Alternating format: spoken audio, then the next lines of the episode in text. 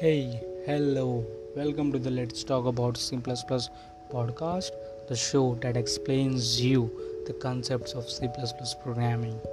I am your host DDSRY, and today we are going to understand what is program, source code, and source file. Okay, a program is a set of instruction that tells a computer to perform a specific task. Okay, and a C++ program, usually known as source code, and the file in which we have saved this program is known as source file. I hope you have understood. In next episode, I will tell you about what is text editor. Till then, thank you for listening. Have a good day. Bye bye.